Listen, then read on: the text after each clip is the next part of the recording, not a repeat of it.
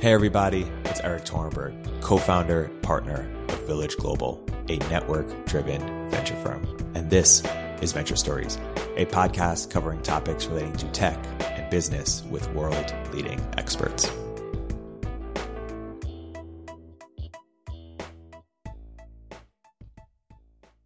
Everybody, welcome to another episode of Venture Stories by Village Global. I'm here today to talk to a couple of investors and folks at a different firm called Distributed Global. Guys, could you please introduce yourselves? Sure. Uh, hi, hi, Erik. Uh, my name's John Cheeseman. I am the chief uh, market strategist at Distributed Global. And uh, I'm Hervé Bizira. I'm the CTO of uh, Distributed Global. Cool. And, and Jonathan, uh, you spent you know, uh, nearly a decade before distributed global at places like Goldman Sachs uh, and others focused on uh, it was uh, FX and uh, and macro sales. Can you talk a little bit about your work prior to distributed global and how that work has sort of informed the the, the work uh, you do at, at, DG? You know, applying a traditional finance lens to a crypto lens. Sure. Yeah. No. I I joined uh, Barclays Capital um, in, in in 2005, and then in 2010 I joined um, Goldman Sachs in in London, and in 2015 I moved over to New York. I spent the you know most of those 12 years um, working in in the foreign exchange business. Um, but foreign exchange is a is a heavily macro asset class and you know it has a lot of interplay with interest rate markets commodities markets. And over that period of time i was very privileged to work with you know with some of the you know the the, the greatest uh, in, in, you know investors of um, of, of, of our time. Um, and you know it was a really uh, it was a really fascinating time for me. Um, and it taught me a lot about investing in in in valuations in flows. And you know much of that has you know has given me a perspective for crypto. But um you know m- make no mistake um crypto is very much uh, uh, you know it's its own animal and uh, and and a wild animal uh, you know as uh, uh, you know in in that sense as well.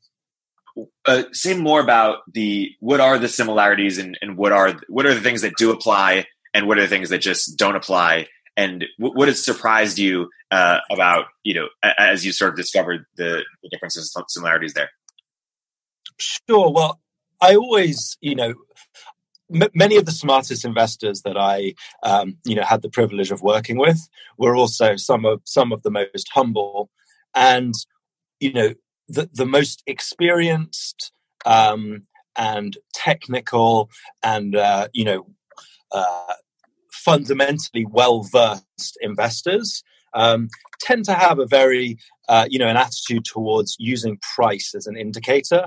And you know the the idea being there is that whatever wisdom and analysis you have within your brain you you have to be um, you know you have to be aware and somewhat uh, cognizant and, and maybe even frightened of the collective wisdom that is reflected in price. So you know many of these investors or you know traders would the first thing that they would do every day was they would look at their charts and they'd look at technical analysis. And this wouldn't be um, you know all that they all of the inputs in their decision making but it but it would serve to be a large part of that. And now this is in in crypto firstly that you know we'll get probably get into more depth of this later but there's really no um that, that there's no uh there's no widely accepted valuation uh, metric.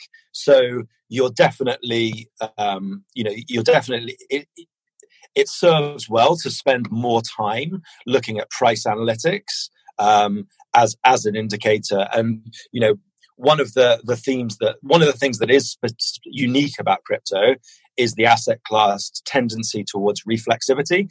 Um, this was a concept, um, you know, coined by George Soros that um, that that price in itself becomes a fundamental driver because it's a, a self reinforcing loop that investors uh, be, become influenced by, and that kind of momentum um, investing is very applicable to crypto because, firstly, most, in, almost all investors are retail, um, and they're very inexperienced investors. So, you know, you're you'll often, you know, hear hear a, a critique of investment sort of narratives that you know that, that the narrative is is backfitting to the price and you know you could say uh, you know an asset's gone up and people will look for reasons to, to, to you know to fit around that. And there's a lot of um, you know the, market can be vulnerable to you know to biases. And, and and the main bias that people have is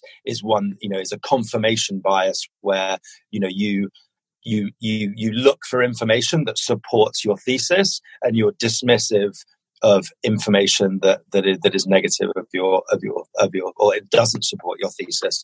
And you know one of the things about so when i was working with macro investors one of the the beauties of macro investing is the ability to you know decide what the most important trends are in the market and then you can decide you can then decide which asset class you'd want to um, you know you you you you'd want to that, that best fits that. So you know just just take for example if you were an investor and you decided that you were um, you know you wanted to be bullish on oil um, you could either um, you know you could buy oil itself, the the you know the just just the underlying commodity. You could buy equities that are that are um, supported by you know by a rise in, in oil prices, or you could buy currencies that tend to do well on a flow of funds basis because um, they're they're either equity they're either um, oil producers or oil consumers. So that really gives you a lot of flexibility. And one of the things, you know, one of the great strengths that you would look for in a macro investor is the um, is you know is, is is someone that that that, that doesn't get attached um, you know dogmatically to a to a trade. Um, and you know is they're very flexible and and, and self-critical about their investments that they make. And crypto is like the other end of the spectrum. You have a kind of you know a cult like following um you know and a real uh, many kind of libertarians that that that believe in the societal benefits of privacy and decentralization really above all else. And it's quite funny really to take a step back sometimes and you know crypto communications will happen over twitter and telegram rooms and things like that. And you know, in certain company, it really is a taboo to really question the, uh, you know, the, the, the, the value, the potential use cases, or the motivations of people involved and, and leverage to crypto. So that that's certainly, you know, that that lack of flexibility is is certainly something to be kind of mindful about um, with with within crypto. And of course, you know, in in a, in a in a bull market, you know, that's uh, that's great because you know you've got you've got people who are you know re- real real believers. Yeah, that, that's a nice segue into your um, you wrote this piece with Chris Burniske uh, on flow and, and reflexivity. You, for the for the audience who's unfamiliar with, with, with some of these finance terms, can you define or get deeper into you know what exactly flows are, why they matter, um, and then maybe talk a little bit about what you were trying to achieve in this piece from what we you know what we haven't discussed so far in this, this episode.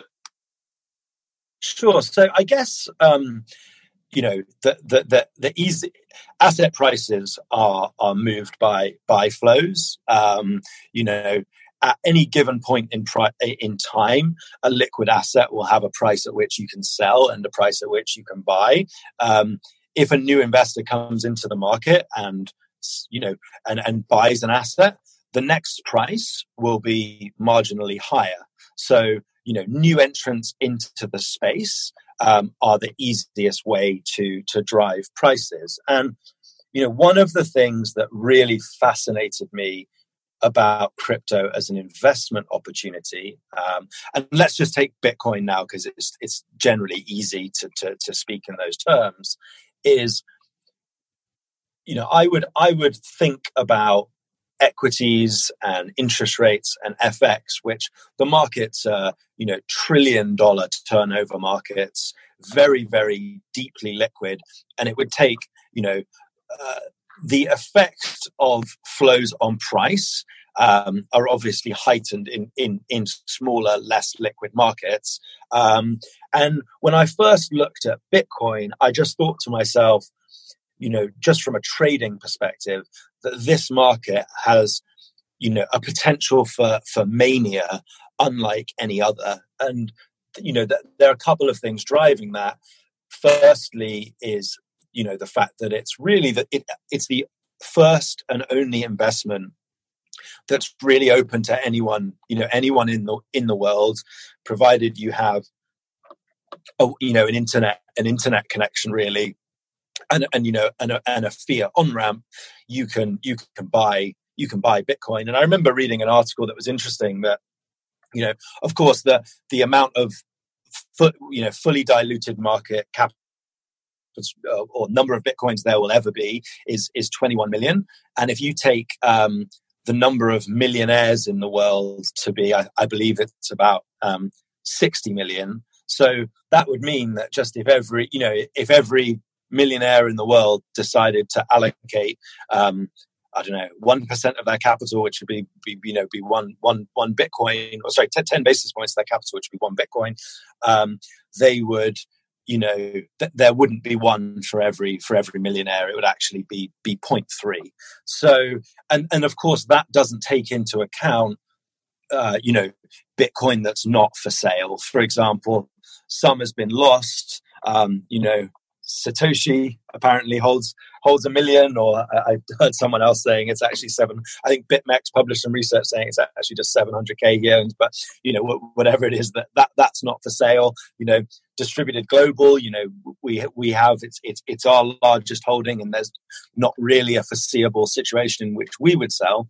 Um, so actually, I, I, I remember um, Jameson Lopp, who's done a lot of work on on on Bitcoin wallets um, he estimated that the, the float was um, was just two million bitcoins. So you know what that what the float means is if you went into the market today and you were willing to pay any you know real price um, that you could only buy two million bitcoin.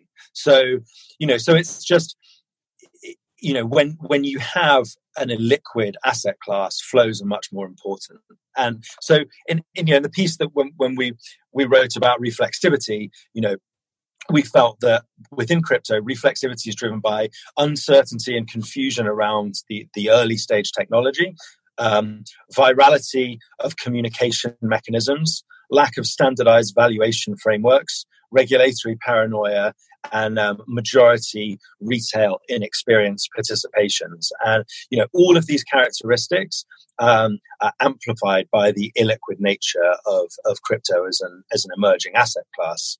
And I remember in, um, I was, so, so we wrote this article because we, um, we posited that there was a very large tax flow in in you know in the first quarter of of 2018 and that's obviously just you know there was there was a very large um, taxable gain from from crypto in 2017 and we posited that a normal investor would likely liquidate some of their crypto in order to to meet the, the, the tax payable. So you know we felt we had a window in which you could estimate what um, you know what the fiat multiplier is in um, you know is in crypto. And and what a multiplier is is you know one dollar invested in a market doesn't necessarily mean the market cap grows by one dollar. And that may kind of be slightly counterintuitive but you know clearly uh, you know in in a, in a kind of manic period of time people if if the price is going up, people are much less likely to sell. So it, it's somewhat self-reinforcing. And I remember reading something that that Citibank wrote that they actually estimated that in um, you know in the in in crypto markets in November and December 2017 that the fiat multiplier was as high as 50 times so you know for every one dollar invested in crypto the total market cap moved by 50 times. And now, you know, this is this is one of the, the problems about an illiquid asset class is that valuations can become extraordinarily stretched and therefore somewhat vulnerable to a correction because the market is just you know really just becomes one way and you know many would look back at the introduction of bitcoin futures and the subsequent price drop really almost as soon as they were introduced in december as evidence that crypto was to some degree you know a kind of wild one way market where things you know where just flows had had blown blown sort of reality real valuations out of proportion.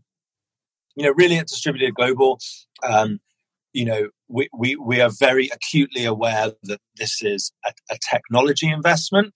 Um, but also that you know you have to appreciate market forces as well. So you know, Hervé and I kind of come at come at the problem from from different angles, and hopefully, you know, our, our approaches are, are, are complementary.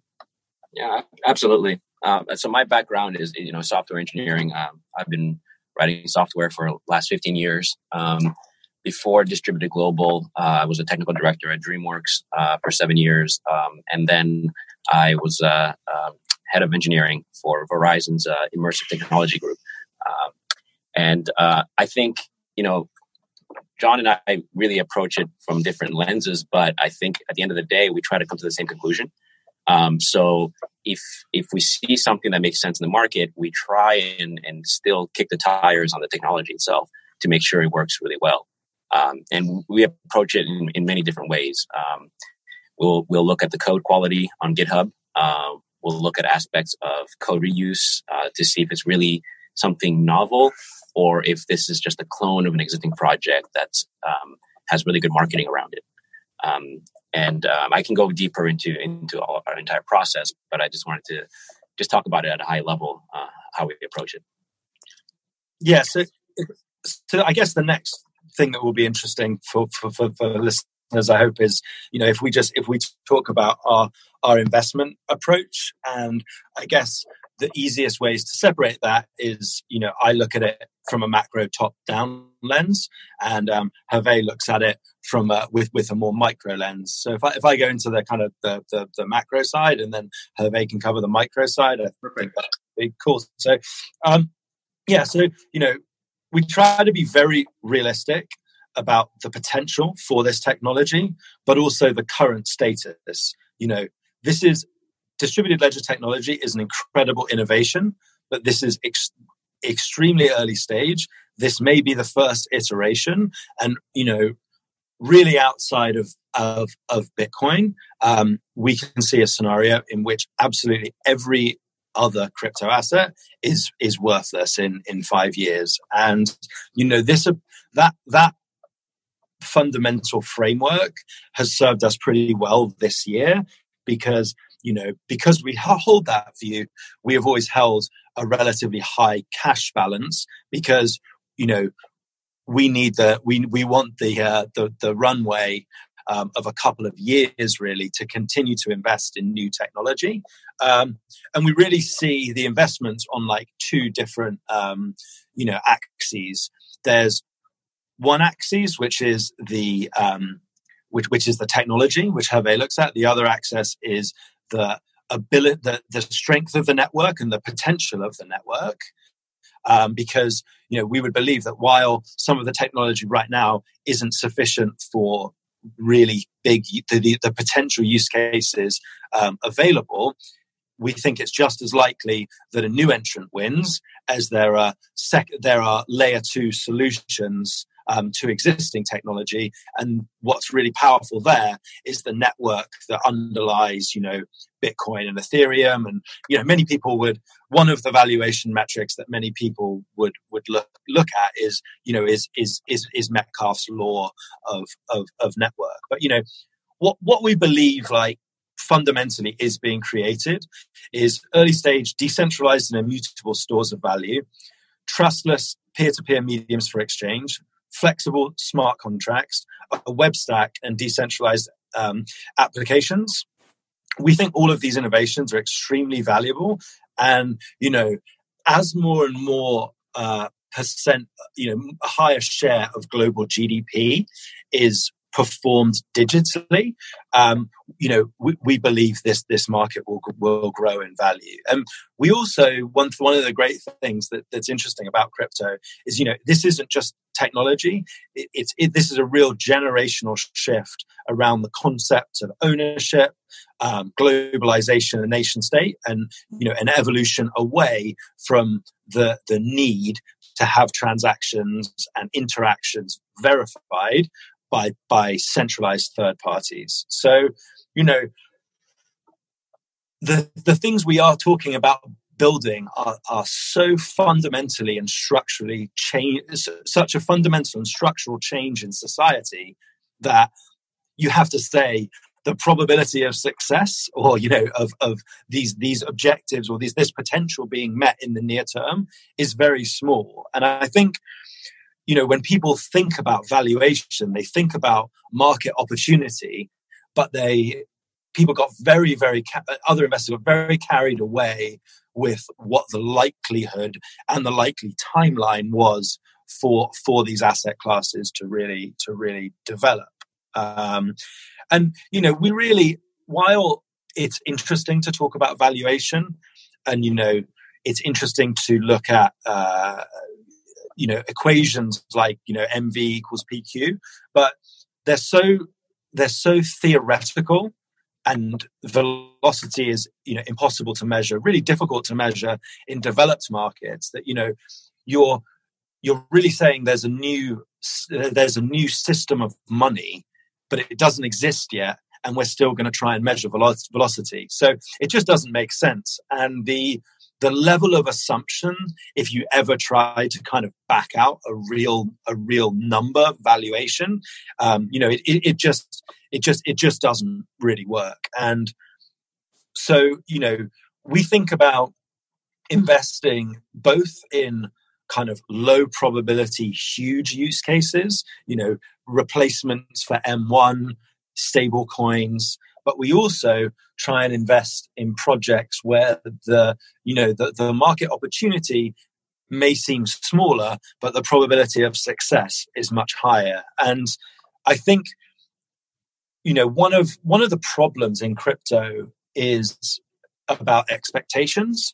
And many investors um, or especially on the retail side you know i believe they thought when they were buying ethereum that they were buying a decentralized you know global supercomputer and the reality is we're very far away from that and you know the idea that we could have a decentralized genuine decentralized competitor to something like facebook is really quite you know farcical right now you know if facebook would probably rely on I mean, it's hard to estimate, but it could be as much as 50 million transactions a second.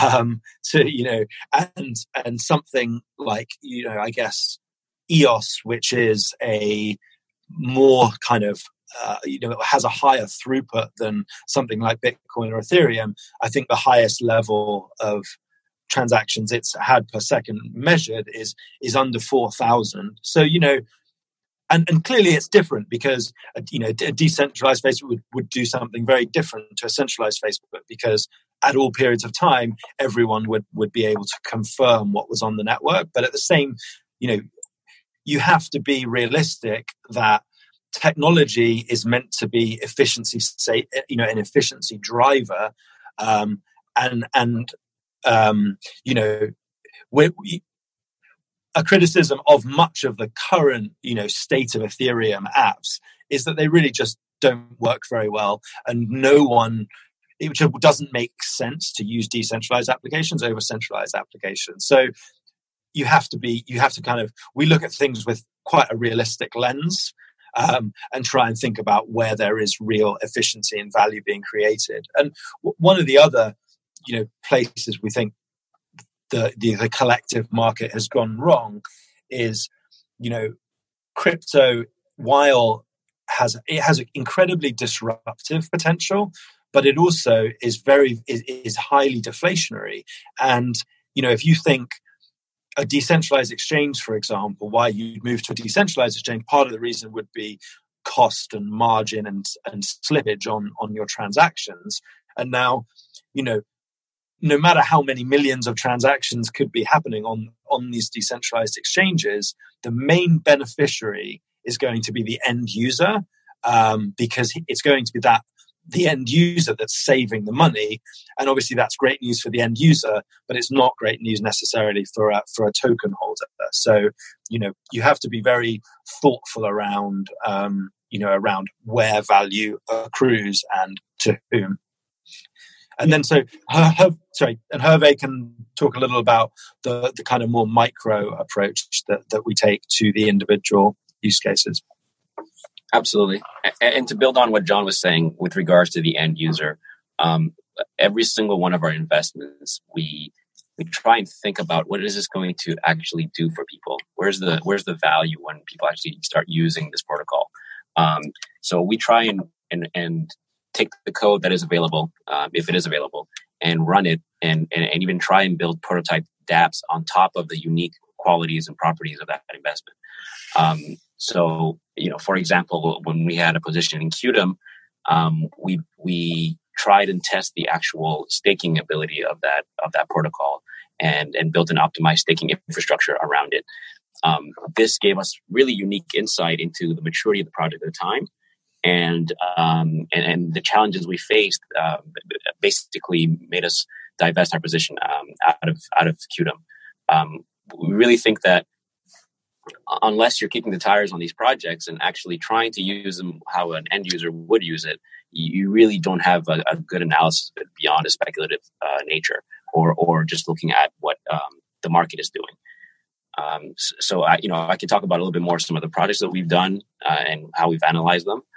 Um, and I guess another, you know, way that we look about things in in macro is, you know, one of our two of our best investments last year were um, Icon and Aion, which were interoperability um, blockchains. Now, you know, it was it, they were great investments. You know, we, we invested a relatively small amount in percentage terms of capital, and it and it grew very large into very large in early January, and we were fairly quick to to, to you know to divest those positions because you you know you think it through and it's you think well you know bitcoin and ethereum kind of you know are kind of starting to work as blockchains but they're not really scalable. So the idea that we might have a ready built interoperability solution between these blockchains is is really kind of laughable to be honest. So i think you know you always have to take a step back and ask the very very basic questions about these these these protocols yeah, totally. I mean, how is your uh, before getting into the micro projects? How is how have your views about you? We talked a lot about value creation, but how have your views about value accrual and value capture uh, evolved o- over time, and, and where are they right now? So you know, so we we we still subscribe to the kind of fat protocol thesis and this idea that you know we're still in the stage where the you know the the real foundational layers of the tokenized economy are, are, are being created now. Um, I think it's quite trendy at the moment to dismiss the fat protocol thesis because of what's happening with Ethereum. But to me, actually, what's happening is is is you know is an endorsement of the fat protocol thesis, and all it's really telling you is actually it can work in both directions because you know just as if you create a protocol that tons of applications you know tons of successful applications use that's going to accrue value to the to the underlying protocol. Well guess what? If you know you build a protocol and a ton of applications build on top of it and they all don't work the, the underlying protocol is also also going to going to suffer too. So it's not I, th- I think people are very wrong to dismiss the idea of the fat protocol thesis. Um, it's just, just that it can can move in, you know, can move in both in both directions. Um, and you know, the other so so how we think about value accrual is so, some you know Bitcoin maximalists or at least store of value maximalists would argue that only really the the, the protocols that have a very close similarity to money will actually accrue value because the velocity will be so high in in all other layers i.e um, you know you may so say for example bitcoin ends up being the dominant store of value as as it looks at the moment um, when you would buy other crypto assets to perform you know a smart contract um, transaction you would really only uh, you know you'd use the, the smart contract protocols token like a utility token and as soon as you'd used it for what you needed to use you'd immediately sell it back to bitcoin. And you know it's it's the velocity sinks within within protocols that are really important to, to be mindful of. And while we definitely hear the criticisms that a lot of these tokens will have extremely high velocity um, we do feel that like the, the, the network is is an effective moat and you know as as as utility builds for a number of these different protocols and, and even utility tokens, um, there will be some value accrual to them. And actually, you know, inflation is is is inter- you know interesting and something I've been thinking about a lot recently within within crypto assets. Um, you know, it's it it can be very extremely rewarding. You know, many of the investments we've made on you know that are that are operating as proof of stake um, tokens the, the, the, you know the yield on these assets can be as much as 50% a year which is which is of course extremely extremely attractive um, of course you know this does raise other questions about you know how this supply is going to be met um, on future prices but you know as a holder uh, the, the, these kind of these kind of yields are attractive and it's you know we work quite closely with um, th- there are a few businesses that have developed around staking, um, and we work quite closely with those um, you know industry partners to understand which master nodes are profitable, and because we believe that that's going to be uh, you know a trend and, and flow in capital. Well, I think at a high level, do you think um, algorithmic trading and and quant funds within crypto make sense? How, how do you think about how do you think about that? So, trading, uh, so algorithmic trading uh, typically is quite high frequency. Um, the issue, the main issue you face there is that in order to be able to trade quickly, you have to have you have to hold your assets um, at a point of liquidity or an or an exchange, um, and that if you're managing, if it's your own money, um, I feel like that if that that's can be a risk you can be comfortable with. But um, when you are dealing with inve- investors' money, um, it, it, it, it, would be quite uh, it would be quite a, uh, a, step in fiduciary responsibility to uh, start leaving you know large amounts of capital on exchange. Um, so so that's that that's one issue with with algorithmic trading. Um, but you know, it certainly does work, and I, and I believe there are um, some quite sophisticated short sellers. Um, you know, existing high frequency shops that that have pivoted into crypto and are definitely making a lot of money on the on on especially on on the short side and you know a lot of people have been quite critical of of for example bitmex because every time you know when, when assets get listed on BitMEX, they tend to uh, they tend to fall quicker than than, than their peers. Um, but you know that that really it's just creating a two way market. So I think you know just as it makes the assets go down, it you know I think that is you know it's it's it's a market. There are buyers and sellers, and um, I think I think that's you know it's kind of fair game. But I don't, you know, high frequency trading. I think is is probably not a big threat to crypto right now. Uh, but what, what what is a big threat is you know all these exchanges. Um, you know, it, because crypto is just at the moment the real only real use case for crypto is is is as a speculative trading tool. And you know, you look at the unbelievable volumes that trade on BitMEX, for example. All those uh, exchange fees are are taken in Bitcoin. And you know, I think you can be damn sure that um, you know they're they're they're selling that crypto as as as soon as, soon as they can. So, and you know, if you think that, so if you take the the big proof of work. Um, assets i think they create about 30 million of new supply each day just just through mining and I would say over half of that is sold to just to meet costs, um, and then you know to, you can make assumptions about what happens to the rest. With exchanges, I think you know between Binance and and, and BitMEX, um, they could easily be it could easily be ten million dollars a day, but you know very easily, and that crypto could you know could be sold every single day. And I would say, off the top of my head, I think that amounts to something like three billion dollars a year. So you know a very a very meaningful uh, you know f- persistent supply flow in, in in the market, and that is that is a structural problem with an inflationary asset that's principally used for trading. Uh, I read this article recently called uh, "Move Over Crypto Enthusiasts: Wall Street Will Take It From Here," and talked about how you know uh, uncensored money was a you know it was a big narrative, distributed applications is a big narrative, but that the real killer app, according to this article, is is trading, and that uh, you know Wall Street, the traditional players will will crush um, you know new upstarts there. Uh, what's what's your what's your take there? Well, it's, it's you know it's, it's, it's an interesting point. I mean, it's you know of course, uh, of course, professional capital has has been brought brought into the you know in, into the market, but you know the only really there's no way to have a market neutral strategy really and in and unless your strategy is to short sell it's very difficult to have a market neutral strategy. Um, you you know you, you really are favoring on the on the long side.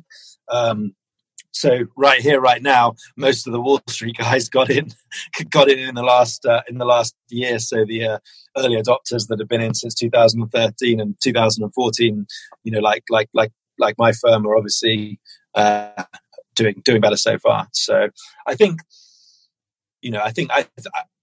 I think it's it's a change for the market, and I, you know, I really welcome the you know the analytical rigor that some of the Wall Street um, types will undoubtedly bring to the, you know, bring bring to bring to the industry. But um, I don't know. It's it. We'll, we'll see how it how it plays out. But one thing that is certain is that um, a purely speculative asset isn't isn't isn't going to survive crypto. You know, there there needs to be a real you, you know real use cases need to need to be shown and developed. And you know, Bitcoin is the largest decentralized network in the world. Um, you could argue that that its volatility means that it's not a great store of value, but I think you know its its infancy needs to be taken into into consideration, and as do the the scale of the access points to it. You know, as I said before, it's the first um, asset that anyone in the world can buy, and of course that means anyone in the world can sell it once they've bought it too. So the I don't think the volatility is a surprise, and I think to look at it through, you know, the, the danger of Wall Street coming into the the type of decisions that they may make is they may be using an old world lens to to, to fit to fit the new world, and that that may be that may be a mistake. A mistake. Yeah, and you, we're hearing a lot now um, especially you know when um, you know with all the headwinds and stuff, is you know a lot of Bitcoin maximalists are coming out of there, uh, you know, coming out loud and proud. And the question you know I always have for if you're you know running a, a, a crypto fund and the only you know thesis you have or the only is that you know Bitcoin um, is is long Bitcoin. How are you as a fund going to outperform Bitcoin?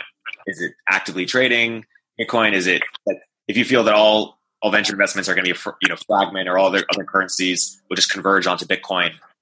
Is there a role for crypto funds even in that world? And I know you guys think you know a much broader uh, you know, set of winners will will, will emerge, but how, how, do you think about that?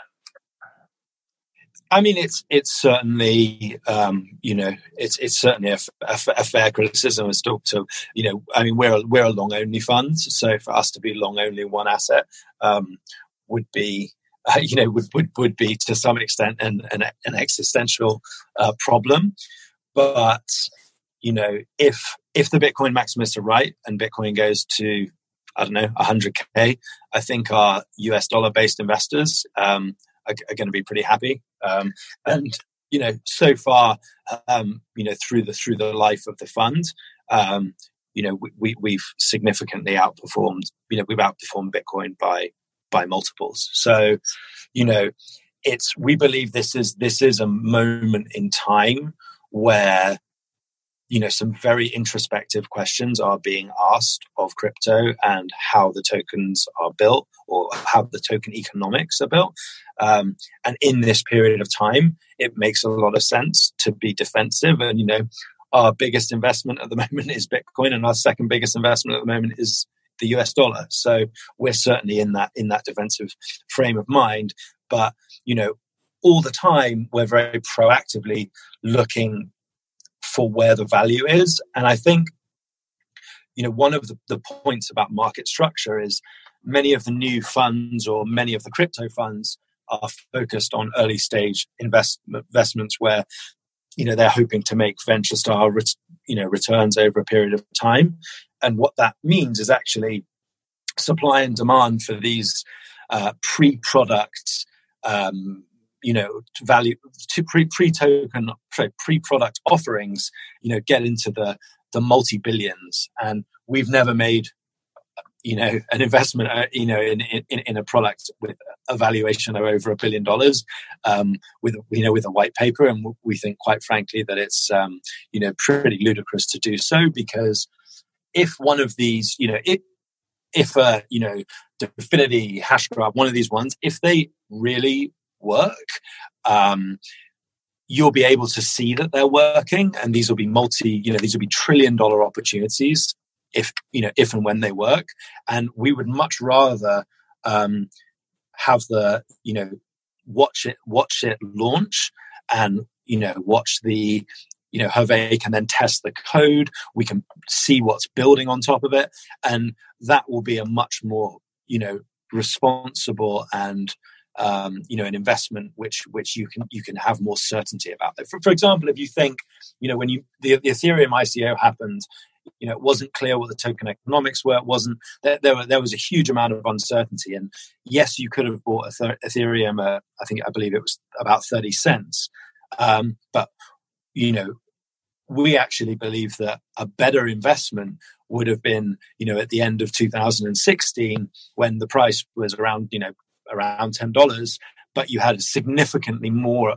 You had significantly more information about how the network was being developed and you know how the develop, developer community was was was being built around um, around the protocol. And you know developer community is of course one of the, the most important things to you know if you take the the, the linux analog for example um, you know developer community and network is is, is probably more, more important to, to monitor than even the uh, even the, the, the, the raw technology so and and you know and one of the other things is you know we've seen this huge sell off in the liquid token market. And you know i really believe that uh, you know there's been a significant outflow from from the liquid market. And rather than looking for value in early stage pre-product deals you know we're actually doing a lot of diligence on um, existing existing projects where you know they have a bit more a bit more time and experience under their belt and, and you know you can you can really dig into uh, to, to what to what the to what the project's actually doing and what it's achieved and how its go to market strategy is working um, on, on that note, uh, what use cases are you most excited about? And perhaps you can segue into the micro in terms of you know of, of how you, what you've invested in and how you've evaluated those investments. So, so I mean, I, th- I, think the clearest use case for crypto, um, you know, is is is is is more more private transactions, um, and it's also allowing and and and you know building of financial infrastructure to people that may not have financial infrastructure before. Now, the, the first one, the privacy one, is is a difficult one in de- you know developed markets because really you're talking about to some. It's pretty likely that that's going to be somewhat sub, um, subversive. But when you think about it in the context of emerging markets and developing financial infrastructure for people that you know don't really have bank accounts, I think that's that's like the the, the biggest use case. Um, you know, r- right here, right now. Um, and I think I'll, I'll let Hervé answer this question because one of the other things that we, you know, we look at are the kind of smaller use cases with the with the higher higher chances of of, of success.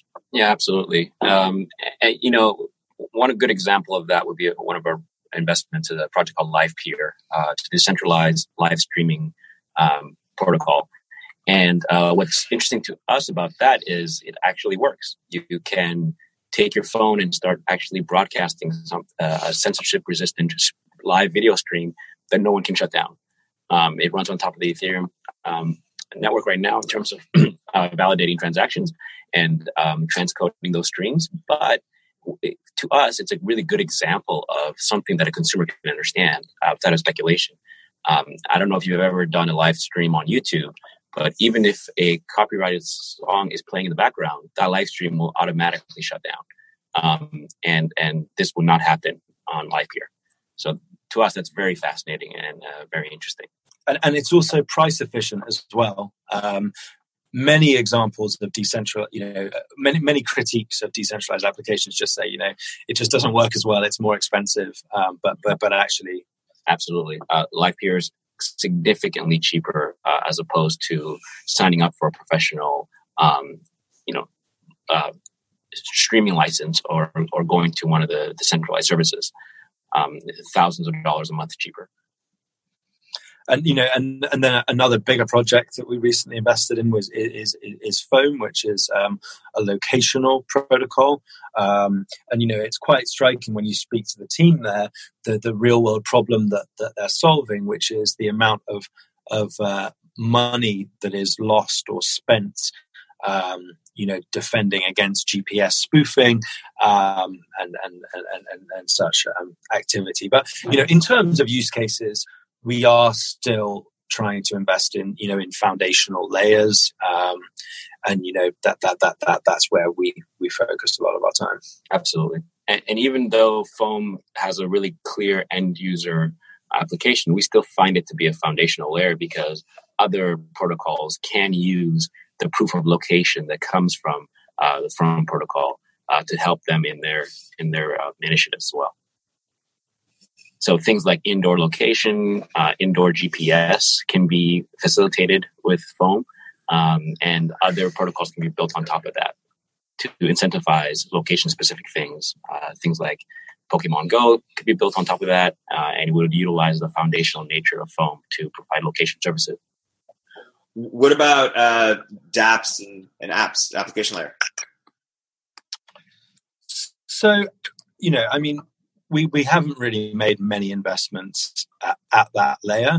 Um, we, I, I, as I sort of said before, we, we believe that network is is will be a moat for tokens that are well built to a, to accrue some value at the application layer. But it's just, you know, we're still still too early, really, uh, because um, Hervé puts it very well actually on the, the web stack for Ethereum, um, and I, will let him continue. But just for Ethereum to work, there are a number of you know there are a number of te- technical milestones that we need to reach, um, and they haven't been reached yet. And until those are built properly, we won't have you know the application layer won't really be effective. And I think you know one of the, it's it's no coincidence. I don't think that um, the recent altcoin weakness somewhat coincided with the launch of Augur, which was obviously a, a really long awaited um, you know, the, the, the, decentralized prediction market. Um, this was seen as a use case that couldn't be done in a centralized manner, um, and it's been somewhat. It's still early, so who knows? But it's it's very disappointing the the level of users on it. Yeah, absolutely. And, and you know, if you look at any t- typical high scale successful tech product, uh, there's certain layers to it, right? You have the transaction throughput, you have storage, you have uh, network requests, and, and most importantly, you have mobile access. And, and we think right now, um, outside of things like Coinbase Wallet uh, and certain uh, native browsers, it's very hard for an end user who spent, would say, estimated around 85% of most people don't even go on their computers. They're usually on their phones. And um, if you can tell me a dApp that works really well on your phone right now, I, would be surprised. Um, but we're very optimistic with things like Coinbase Wallet coming out and, and actually having a dApp store in, in, you know integrated into it where they feature dApps. We think that if developers and protocol teams can start building with the end user in mind and know, and getting to them where they are, specifically on their phones, then you can start seeing larger adoption there.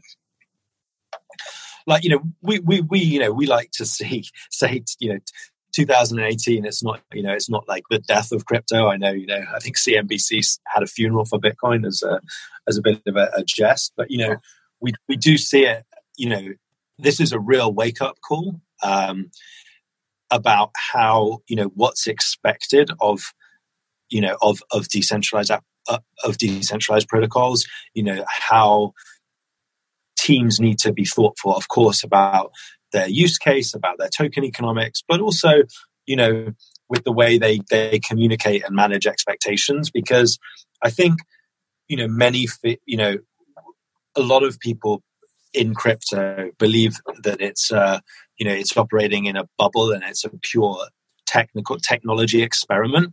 You know the way that the way that investment works which you know this is liquidity is incredible in crypto. You never have access to these early stage tech projects in in the equity world but there's also you know it's a double edged sword you know once you open the door to market forces you know you can't close it so I think, you know, I think that that there, I think this will be a great learning experience that you know that, that you need to be more mindful about how you communicate. And I think it's it's it's you know there's there's it's no surprise that um, Joe Lubin's been on TV uh, most days recently, trying trying to uh, trying to kind of stabilize uh, some of the concerns about about Ethereum. Talk, talk a little bit about your involvement on, in EOS and why, why you decided to get involved there. In, in EOS? Yep. So, yeah, so, so, so we, so, you know, people talk in crypto about the, the trilemma um, of the, of the technology problem, which is um, a, a, compromise of trade-offs between how decentralized a product is, how secure a product is, and how scalable a product is. And we're really in an experimental phase where you're trying to decide how you balance these these these three uh, these these three three factors. And um, you know, it, it very much is a trade-off. So Ethereum is is more decentralized than EOS um, you know, running off a proof of work um, consensus algorithm. And EOS's EOS's innovation was delegated proof of stake, which is also Tezos is, is, is, is also using. Now, uh, I would say we were very disappointed with the EOS launch um, in the way that block the, the process for electing block producers was was quite centralized and there were a number of you know stories of people you know block producers voting for each other and you know it was a you know a lot of the the the, the critics of projects like eos you know my perspective had been that they were being somewhat inflexible and impractical about how distributed ledger technology might evolve but i believe you know they, they were they were to some degree pro- prove, proven right by by the way that it that it was launched. But but that being said, you know there are 20, 21 block producers and then I think 50 or so uh, backup producers. And, you know, we, we know a few, a few of them and they're very, very actively writing code every single day and, you know, building the kind of uh, blocks that Hervé was speaking about with, with reference to Ethereum. And, you know, it may be that, that this is, uh, you know, it, it is a, a more uh, scalable option for for application, you know, for b- people building decentralized applications to um, to use than Ethereum. For for example, a project that we work quite closely with um, is is is is Wax, and you know you know, it, it's a business, and they, they've certainly found um, EOS to be a more appropriate, um, or you know, a, a, a, more functional protocol layer than than Ethereum. And so, yeah, so we, as you know, we're still in the experimental phase. EOS has a great uh, following in China. There's probably a slightly lower uh, demand for or, or, or, a lower bar for decentralization in, in Asia than there is in the US. And, you know, and, you know, let, let's, let's also consider, you know, EOS is the most well-funded startup, technology startup in the in you know in the history of the world, probably. So they they, have a lot of uh, a lot of kind of shots on goal. But you know, it, it is a concern that you can't really talk about how it, how decentralized or many would argue you can't talk about how decentralized a product is it's a protocol is it's it's either decentralized or it's not decentralized and i think it would be a fair concern about the way that, that the EOS launch happened. That, that that there are there are some fundamental kind of issues there. How do you guys think about the mining ecosystem? Have you made a play there? In in EOS, in just mining generally, broadly. Oh yeah, so so mining is um, well. I think some of the concerns about the energy consumption are, are overdone. You know, they actually there are actually some some great um, uh, you know statistics about how excess uh, power is actually used um, for mining, and, and, a lot of that is re- from re- renewable sources.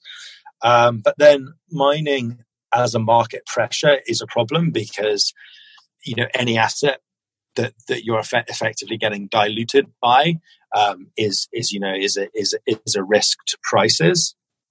Um, but you know there, there needs to be there needs to be uh, an, an, incentive structure you know in in place um, and i think you know proof of work proof of work is great at building at building fundamental decentralization uh, proof of stake is still much more in the in the uh, experimental camp.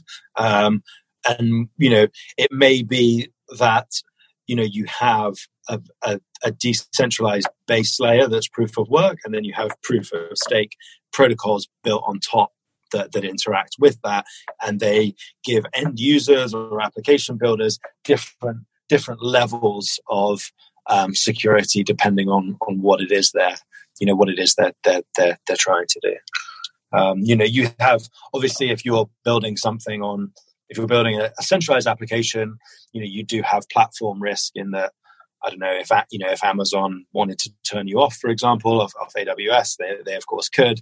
Um, but that said, one of their largest competitors, Netflix, operates on AWS, and they haven't switched them off. So um, it's you know, but but yeah, one thing I hear a lot about is that um, you know crypto native funds will need to be much more active participants in the network, whether it's either like mining themselves or staking or have much more direct uh, involvement in order to be to be helpful, and that the future you know crypto native funds will be much more multidisciplinary.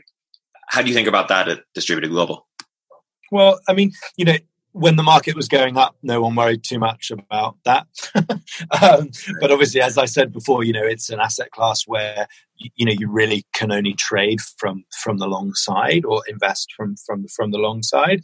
So, you know, of course, everyone is now looking at uh, you know strategies that will yield some return while the market is flat or down and we've been extremely active in that um, and, and Hervé can actually speak to this because he's he's been building it but um, you know staking is something we we, we do actively. Absolutely. I agree with you that i think the only successful funds would be the ones who are actually trying out their investments. It would be like investing in internet companies without ever going to a website before. Um, it works when when there's a lot of hype and mania around it, but um, eventually, when you actually visit the website and see that doesn't work, you start picking and bookmarking the right places. So that analogy um, being said, more specifically, um, we actually every single one of our investments we actively monitor the networks. We look for irregular patterns.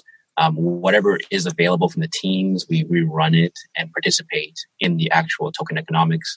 We every single thing that is unique about that protocol and why we thought it was a good investment before there was a product. Um, the moment anything comes out, we try it out and, and, try and confirm. So we like to call it kind of like a health check system. And uh, I think the future of investing in this in this space will be funds that actually have these really robust health checks that can determine when a product is on track, if they're meeting their technical milestones, and that the end user experience is great. Um, and, and I think in the next few years, that's how you will actually determine if this thing is good or not. You won't look at white papers. You'll actually demand that the protocol teams provide you with an end user mobile application that shows you how this thing actually works. um, just like regular um, tech investing. And, and and also, you know, the extent to which an asset uh, is is is staked is also has a big determination for for the flow. Because, um, for example, if you take a project like Decred, um, it's it has a very small float because most of the assets are actually being actively staked. So that has a big implication for liquidity and, and, and volatility too. Absolutely. How, how, do you guys think about um, Asia or international crypto? Um, do, do, you do you do any, or how do you think about it? Yeah, we, we, we, we do. I mean, I would say in general, the Asia based products that or the Asia based investments we have made have been on the more speculative side, and actually the underlying technology has been quite disappointing. Um, as Hervé mentioned, when we started to, we tried to stake our Qtum, that led to us divesting. Um, we had a pretty negative experience with um, with with you know neo wallets um, and, and divested quite quickly and you know similarly with uh, with icon uh, you know there was great potential in in the projects and you know we we don't we don't really trade we don't try and trade hype but we're certainly not gonna you know we're not gonna ignore it if we feel that there's you know certain products certain investments in certainly last year it, it became quite obvious what was going to be attractive to people and what wasn't. And you know, it would be it would we would you know we wouldn't be doing our fiduciary responsibility if we we didn't try uh, at least you know generate some some alpha from that. Um, and you know there are some you know there are certainly there are good projects being developed like the, the hubs like Israel is a real hub. Um, Berlin is a real hub. There are parts of Switzerland where there are things being built, but in you know in general you know once you kind of look behind the curtain the the korean and, and chinese projects um, have, have been quite disappointing. And i guess and i guess i guess we probably have you know we, we co-invest with with we have relationships with um, other kind of trusted funds that, that that you know we built those relationships up over a long period of time. But but we, we we get probably better we get better access to to domestic project projects just because there's only so many relationships you can build and there's only so much time that you that you, that you have to to do the diligence on on early stage. Sometimes yeah. sometimes there's i don't speak we don't have a, a chinese speaker either so. Looking out given that you've spent so much time in traditional you know finance and, and your team has as well which parts do you think crypto will will eat up um, or, or, or, displace or disrupt in a fundamental way, or and which parts, vice versa, do you think uh, Wall Street will come into the crypto world and uh, and dominate?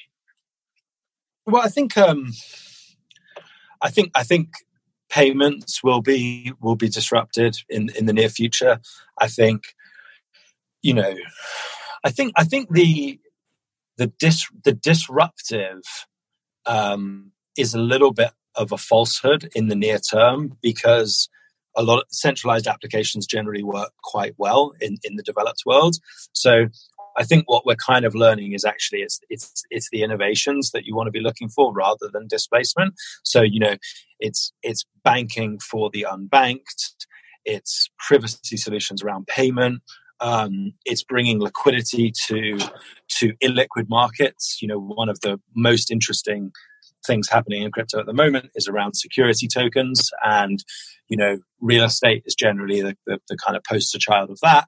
And it's the idea that you know you can tokenize an, an illiquid asset and provide significantly more liquidity to it. You know, for example, um, Templum Templum announced that they, they're doing their first one, which is the a trophy property, which is um, the St. Regis Hotel in Aspen.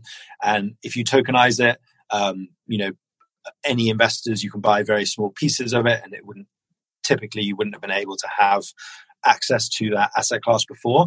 And you know, these things are never going to operate on an exchange. Like you're never going to have like a tick price like you do for you know Bitcoin, but you know there will be daily, weekly, monthly, quarterly, whatever it is, um, liquidity windows where buyers and sellers can meet.